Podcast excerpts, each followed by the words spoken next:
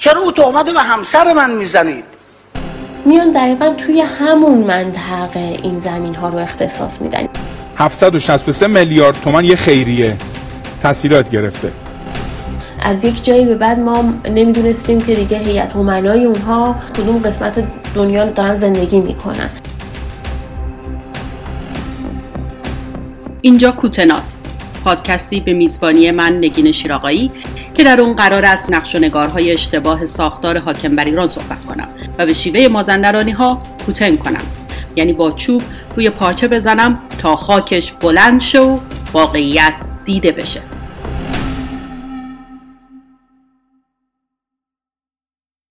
در جوامع مختلف انسانی کارهای انسان دوستانه و خیریه جایگاه ویژه‌ای دارند.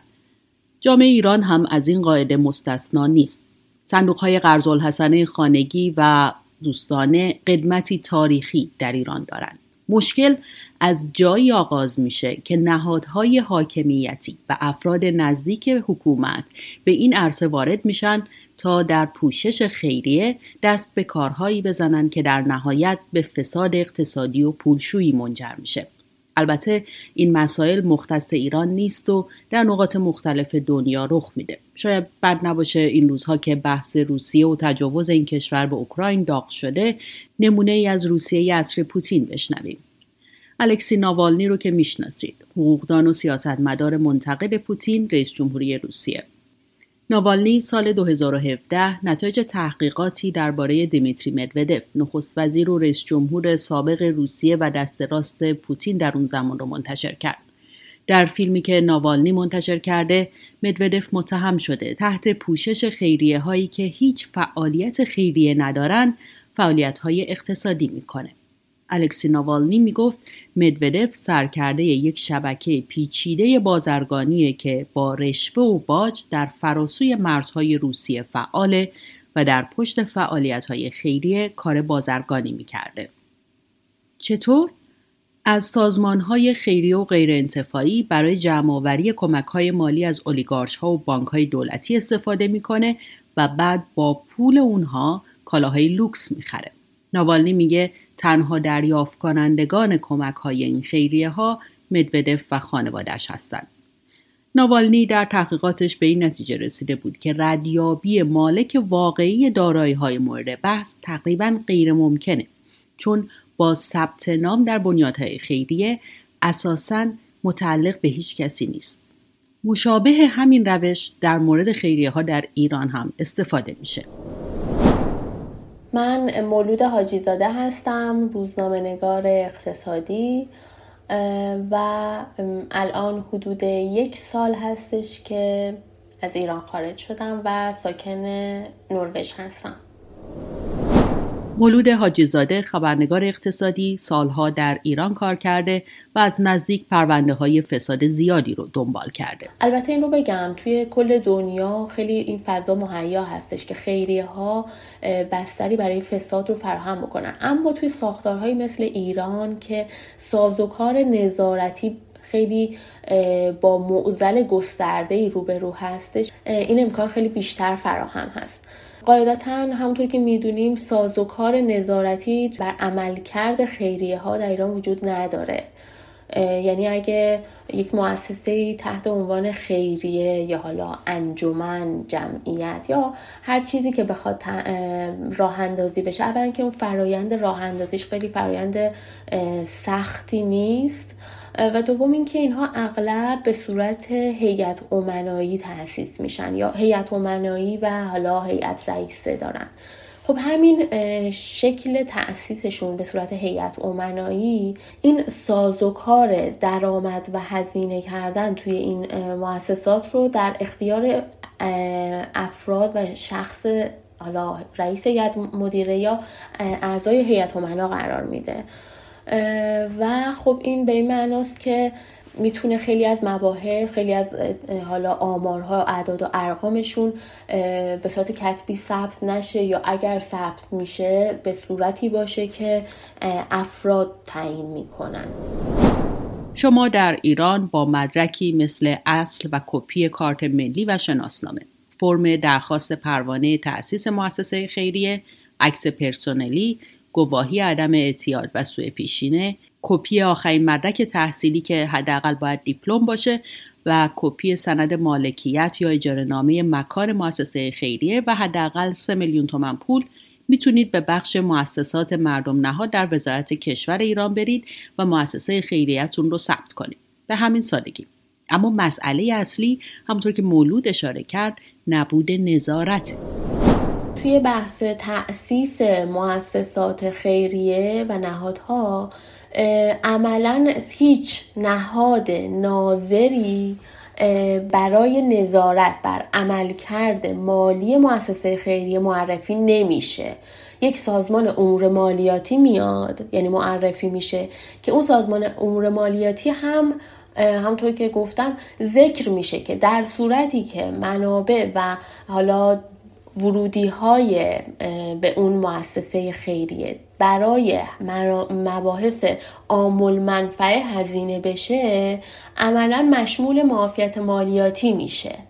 خب بنابراین این یعنی اینکه هیچ نظارتی از بیرون روی اینها وجود نداره. مثلا توی سالهای اخیر خب این بحث بحثی بود که خیلی همیشه در موردش صحبت میشه. یعنی بارها توی مجلس توی دولت صحبت کردن که ما مؤسسات خیریه شدن یک در واقع روزنی برای فساد اقتصادی. اما خب هم همیشه هم بحث بر این بوده که به دلیل اینکه هیچ سازوکار نظارتی براشون در نظر گرفته نشده امکان رسیدگی به این وضعیت دخل و خرجشون وضعیت این در واقع فرایند ورود و خروج منابع مالی در اونها وجود نداره.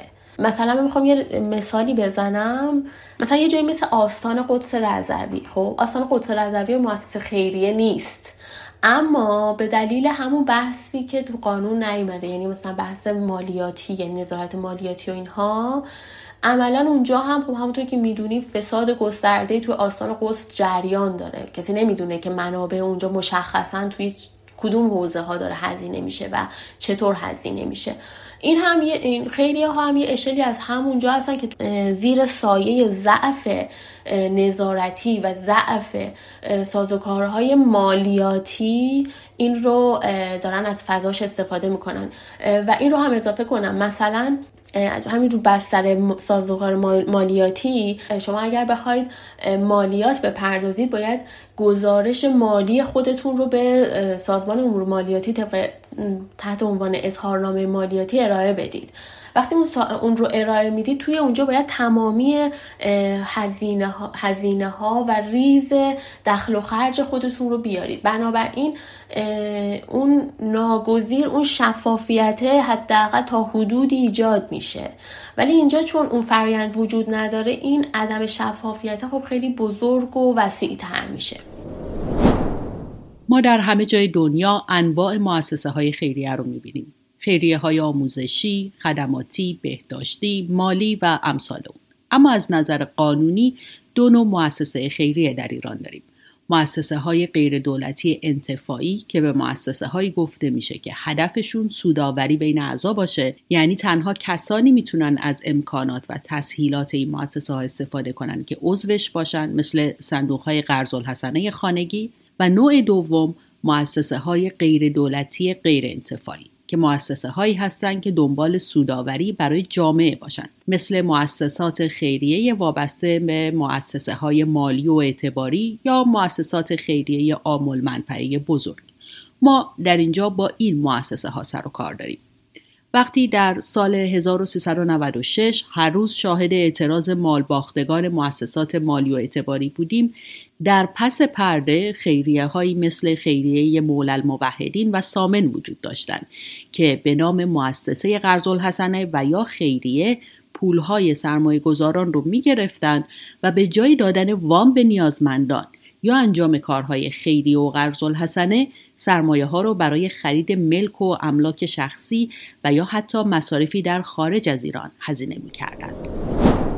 ببینید مثلا این دو سال قبل بود اگر اشتباه نکنم بانک مرکزی اومد یک فهرستی اعلام کرد در مورد اینکه چه شرکت ها و چه افرادی اومدن ارز دولتی و نیمایی دریافت کردن اونجا اسم یه خیریه به اسم خیریه امیرالمومنین اومد وسط وقتی سرچ می‌کردیم این خیریه امیرالمومنین به نوعی فرایند فعالیت هاش می‌رسید به مثلا دانشگاه مفید و حوزه فعالیت هاش طبق اساسنامهش می‌رسید به مثلا در حوزه آموزشی و مباحث مذهبی بود. یعنی حتی می‌خوام بگم تحت اون عنوان کلیشه‌ای خیریه که مثلا حالا کمک به افراد خاص تو حوزه مثلا معیشتی و مالی هم نبود. اما اینها اومدن توی دو مرحله طبق اون گزارش بانک مرکزی اینها دو مرحله نزدیک به 8 میلیون دلار ارز دولتی دریافت کرده بودن. یا مثلا خب تحت همین حالا نقض اون قوانینی که وجود داره بتونیم مؤسسه سامن رو مثال بزنیم. دهه 80 تقریبا بود که خیلی این صندوق های خیریه تحت عنوان صندوق خیریه که با روی کرده پرداخت کمک دو قالب قرض الحسنه و خیلی به صورت قارچگونه خیلی گسترده شد توی ایران. فکر کنم مثلا از یه جایی بعد همه ما تو شهرهای مختلف تو مناطق مختلف می‌دیدیم که خیلی تابلوهای گسترده خورده تحت عنوان مثلا صندوق خیریه که اینا وام های قرض الحسنه می‌دادن. خب از یه جایی بانک مرکزی اومد اعلام کرد که اینها تحت نظارت ما نیستن. اینا تحت عنوان خیریه و صندوق خیریه و قرض الحسنه دارن فعالیت می‌کنن. تحت نظارت ما نیستن و ما مسئولیتی هم نمی‌گیریم. خیلی از اینها تبدیل شدن به یک معزلی که تحت عنوان خیریه که میومدن پولهای مردم می‌گرفتن که وام بدن و عملا از یک جایی به بعد ما نمی‌دونستیم که دیگه هیئت امنای اونها اعضای هیئت امنایشون کدوم قسمت دنیا دارن زندگی می‌کنن. اونها یک سری چیزهایی بود که از همین فضا شکل گرفتن. یه موضوع دیگه ای که جالبه گروه مولل الموحدین که در ردیف 13 همه بزرگترین دریافت کنندگان تسهیلات از بانک تجارت 763 میلیارد تومان یه خیریه تسهیلات گرفته. جالبه بدونین که مؤسسه مولی الموحدین تمام سهام ایرلاین یعنی خطوط پروازی ماهان رو و تقریبا نیمی از کرمان خودرو رو در اختیار داره. بعد از اینکه دولت عوض شد یعنی دولت های قبل که بعد دولت جدید آمد یه اتفاقی در ملل موحدین افتاد اون که در اساسنامه اومدن مالکیت رو موروسی کردند. جدا از استفاده از خیریه ها برای منافع فردی ازشون برای رسیدن به هدفهای سیاسی و امنیتی هم میشه استفاده کرد. مثلا اهداف سیاسی برای کمک به کشورهای دوست و برادر. من چند وقت پیش گزارشی نوشتم در مورد اینکه در فلسطین یک مؤسسه خیریه تحت عنوان الانصار به واسطه ارتباط با ایران اینها منابع مالی مورد نیاز رو از ایران منتقل می‌کنن توسط این مؤسسه خیریه به فلسطین در غزه و کرانه باختری. و این مؤسسه خب مؤسسه خیریه ایجاد شده توسط جبهه اسلامی بودش. خب که خب اونها ارتباط خیلی نزدیکی با جمهوری اسلامی دارن. من توی همون برهه سرچی می کردم می دیدم که تعداد مؤسسات خیریه‌ای که توی غزه و کرانه باختری فعالیت می‌کنن خیلی گسترده است و تقریبا اغلب اینها وابستگی مستقیم و غیر مستقیم مثلا به حماس و و گروه های دارن که خب حالا فعالیت هاشون در راستای فعالیت های تروریستی دارن و حالا سازوکار مشخص خودشون رو دارن. در همون حین یک گزارشی هم می‌دیدم که یک یکی از این رسانه های اسرائیل منتشر کرده بود. مبنی بر حالا با همین محوریت که خب خیلی از این مؤسسات خیریه که اینجا هستن که البته اونا رو وقتی تناسبش رو می‌گرفتیم با جمعیت ساکن کرانه باختری و غزه اصلا یک تعداد نامتناسبی بود. توی اون رسانه هم مش... مثلا اعلام شده بود که خب خیلی از اینها با همکاری ایران تحت عنوان خیریه دارن پول جابجا می‌کنن. همینطور یک گزارشی هم بود مبنی بر اینکه خب خیلی از این خیریه ها نه الزامن از طرف ایران از طریق افرادی که حالا وابسته به جریان مثلا حزب الله هستن در اروپا میان پول رو منتقل می‌کنن تو این خیریه ها تو قالب همین موضوع هم حتی یک بار اسرائیل یکی از این دفاتر یکی از این مؤسسات خیریه رو اگر اشتباه نکنم توی غزه هدف قرار داده بود و بعد در شرح ماجرا اعلام کرده بود که خب این بستری برای این مؤسسه تحت عنوان خیریه داشت پول جابجا جا می‌کرد. می‌خوام بگم که این الگو تو کشورهایی که شفافیت در اقتصاد وجود نداره فساد وجود داره و حالا این مسئله ایدئولوژیک رو هم بهش اضافه بکنیم می‌بینیم که خیلی مهیاتر هست و خیریه میشه بستری برای اینکه حالا چه بخوان فساد اقتصادی گروه ها و جریان های غیر وابسته به حکومت و قدرت باشه و چه حالا حکومت یک بستری رو براشون فراهم می‌کنه که بتونن از اون بهره برداری بکنن. و قاعدتا در ایران با توجه به اینکه چه افراد در قدرت چه خود سازوکار حکومت وقتی داره از همین بستر تحت عنوان خیریه برای ساز برنامه های خودش برای ساز و کارهای خودش استفاده می‌کنه قاعدتا من فکر نمی کنم بیاد در آینده هم بخواد نظارت مشخصی ایجاد بکنه برای این مؤسسات به خاطر اینکه خب به نوعی برمیگرده به خودش و اصلا قرار هست کدوم نهاد کی نظارت بکنه بر چه کسی؟ جایی که خب این فساد خیلی در هم تنیده و گره خورده است. پرسر و صداترین مؤسسه خیریه در ایران در سالهای اخیر که حاشیه های سیاسی زیادی هم داشته مؤسسه خیریه امام رضا بود. خیریه‌ای که زهرا سادات مشیر استخاره همسر محمد باقر قالیباف شهردار پیشین تهران و رئیس فعلی مجلس ایران صاحبشه. چرا او تهمت به همسر من می‌زنید؟ این بد اخلاقی هست ولی ما به چرزبندیم ایستادیم. توی همون بازه زمانی زمین های بزرگی توی همون منطقه که قرار بوده یعنی برنامه ریزی شده بوده که تو چند سال اخ... آینده با ساخت و سازهای گسترده ای که اونجا میشه با اون پروژه دریاچه چیتگر یا با همون پروژه ایران مال قرار هست قیمت اونجا خیلی بالا بره خیلی افزایش پیدا کنه. چون قبل از اون اصلا یک زمین خالی بود و ارزش خاصی نداشت اون منطقه. خیلی خیلی ارزش زمین هاش پایین بود. میان دقیقا توی همون منطقه این زمین ها رو اختصاص میدن. یعنی می‌خوام این رو اشاره کنم که حتی فرایندی که از طریق این خیریه صورت گرفته یک نوع سرمایه گذاری برای این افراد برای آیندهشون بوده. یعنی برای آینده ای بوده که با این زمین های ارزون قیمت اون موقع رو می‌گرفتن و می‌دونستن که چه, چه تحولاتی قرار هست توی اون منطقه رخ بده و قیمت زمین در اونجا قرار هست به یک باره سر به فلک بذاره.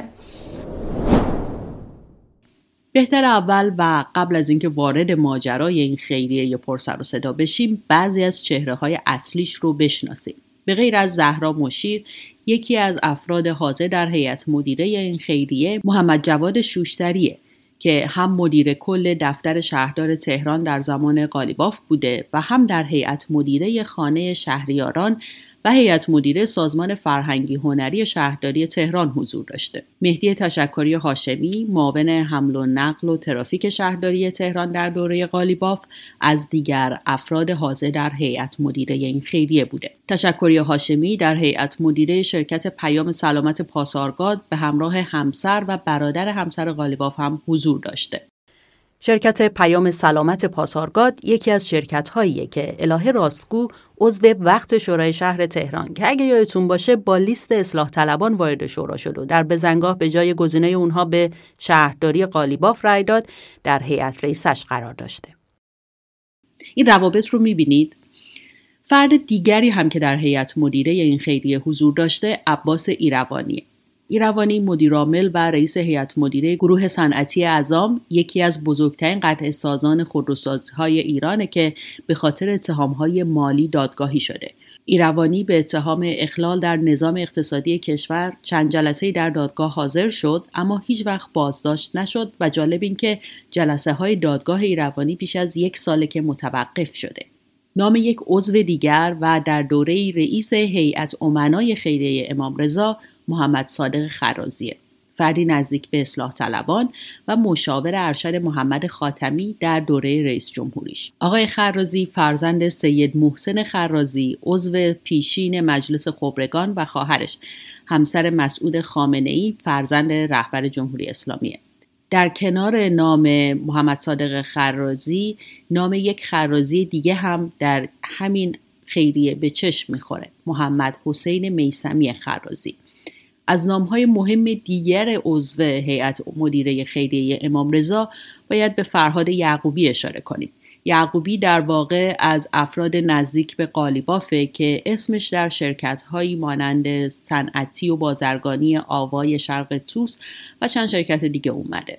جالبتر این که در هیئت مدیره شرکت آوای شرق توس نام محمود سیف با اسم مستعار محسن سجادینیا همسر پیشین شهرزاد میرقلی خان و معاون سابق اقتصادی سازمان اطلاعات سپاه و از محکومان پرونده هلدینگ یاس هم به چشم می‌خوره. حالا ببینیم این خیریه امام رضا و شهرداری تهران چه کارهایی کردن. بنا به اسناد و شواهد در سال 1390 شهرداری تهران سه قطعه زمین رو به این خیریه واگذار کرد. زمین هایی که در منطقه 22 تهران بودند که حالا بعد از احداث دریاچه خلیج فارس به یکی از گران قیمت ترین نقاط تهران تبدیل شدند زمینی به متراژ 3000 متر مربع یک زمین به متراژ حدود 49 هزار متر مربع و قطعه سوم به متراژ تقریبی 21 هزار متر مربع. نحوه واگذاری این زمین ها هم اینطور بوده که برای قطعه اول از زمین ها 5 درصد نقد گرفتن مابقی رو با اقصاد سه ساله. دو قطعه زمین دیگه هم 15 درصد نقد اول گرفتن مابقی اقساط دو ساله. نکته عجیبتر اینه که در همون مدت که خیریه امام رضا باید اقساط رو پرداخت می‌کرد نه تنها که این کار رو نکرد بلکه شهرداری تهران حدود 250 میلیارد تومن هم به این مؤسسه کمک مالی کرده. اینها همه جدای از جنبه های مختلف فساد حاوی یک فساد خانوادگی هم هست. وقتی اسمها رو می‌گفتم رابطه بین اونها رو می‌دیدید. حالا اگه می‌خواید به هزار توی هزار فامیل در ساختار جمهوری اسلامی و فسادهای رخ داده در این نسبتهای خانوادگی تو در تو بیشتر پی ببرید. اپیزود سوم کوتنا رو با عنوان از هزار فامیل تا ده هزار فامیل دوباره گوش کنید. باز نکته جالبتر واگذاری این زمین ها به خیریه همسر قالیباف اینجاست که بر اساس گزارش شورای شهر تهران بعد از دوره شهرداری قالیباف بیشتر مبلغ واگذاری قسطی زمین ها در دوره مورد توافق. نه تنها که پرداخت نشده بلکه ارزش گذاری این سه زمین رو هم مختوش اعلام کردند و اون زمین ها رو با یک پنجم قیمت واقعی در حقیقت در اختیار خیریه امام رضا قرار داده بودند. یک نکته جالب دیگه همینه که مهدی چمران رئیس فعلی و رئیس وقت شورای شهر تهران در توضیح چرایی واگذاری این زمین ها و کمک مالی به خیریه امام رضا گفته بود که این مسئله مربوط به سازمان خیریه که برای ساختن بیمارستان مغز و اعصاب جناب آقای پروفسور سمیعی آماده شده جمعی خیریه ای درست کردن به گفته آقای چمران به نام خیریه امام رضا و عدهای به عنوان کار خیر هم رفتن و عضو هیئت امنای این خیریه شدن و بیش از 60 70 میلیارد تومن کمک از مردم جمع کردند. آقای چمران این حرفها رو در حالی گفته که اوراق و اسناد مربوط به این مؤسسه خیریه نشون میده که در هیچ کجای اساسنامه اسم پروفسور سمی وجود نداشته. در واقع سمی اصلا عضو این مؤسسه خیریه نبوده و اونها فقط از نامش استفاده کردن. از سرنوشت این مؤسسه و ساخت چنین بیمارستانی و اصلا اینکه این زمین ها و کمک های دریافتی از طرف شهرداری تهران به کجا رسیده هیچ اطلاعاتی موجود نیست اونچه که مسلمه اینه که زمین ها امروز قیمتی ده ها برابری پیدا کردن و به این پرونده هم مثل بسیاری پرونده های دیگر فساد وابستگان و نزدیکان نهادهای قدرت در جمهوری اسلامی رسیدگی درست نشده. فسادی بزرگ که به نام خیریه و به کام راندخاران نزدیک به حکومت انجام شد. پروازهه که راهکار از بین رفتن یا کاهش این فسادها تعطیلی مؤسسه های خیریه نیست بلکه ایجاد نظام نظارتی شفاف و وضع قوانین محکم و موثره. امری که در اقتصاد رانتی و مافیایی حاکم بر جمهوری اسلامی بسیار دشوار به نظر می‌رسه. ممنون که با این اپیزود کوتنا همراه بودید. همکار من در این برنامه مسعود کازمی تهیه کننده برنامه بوده سارا شفق تدوینگر و نامیتو موسیقی رو ساخته.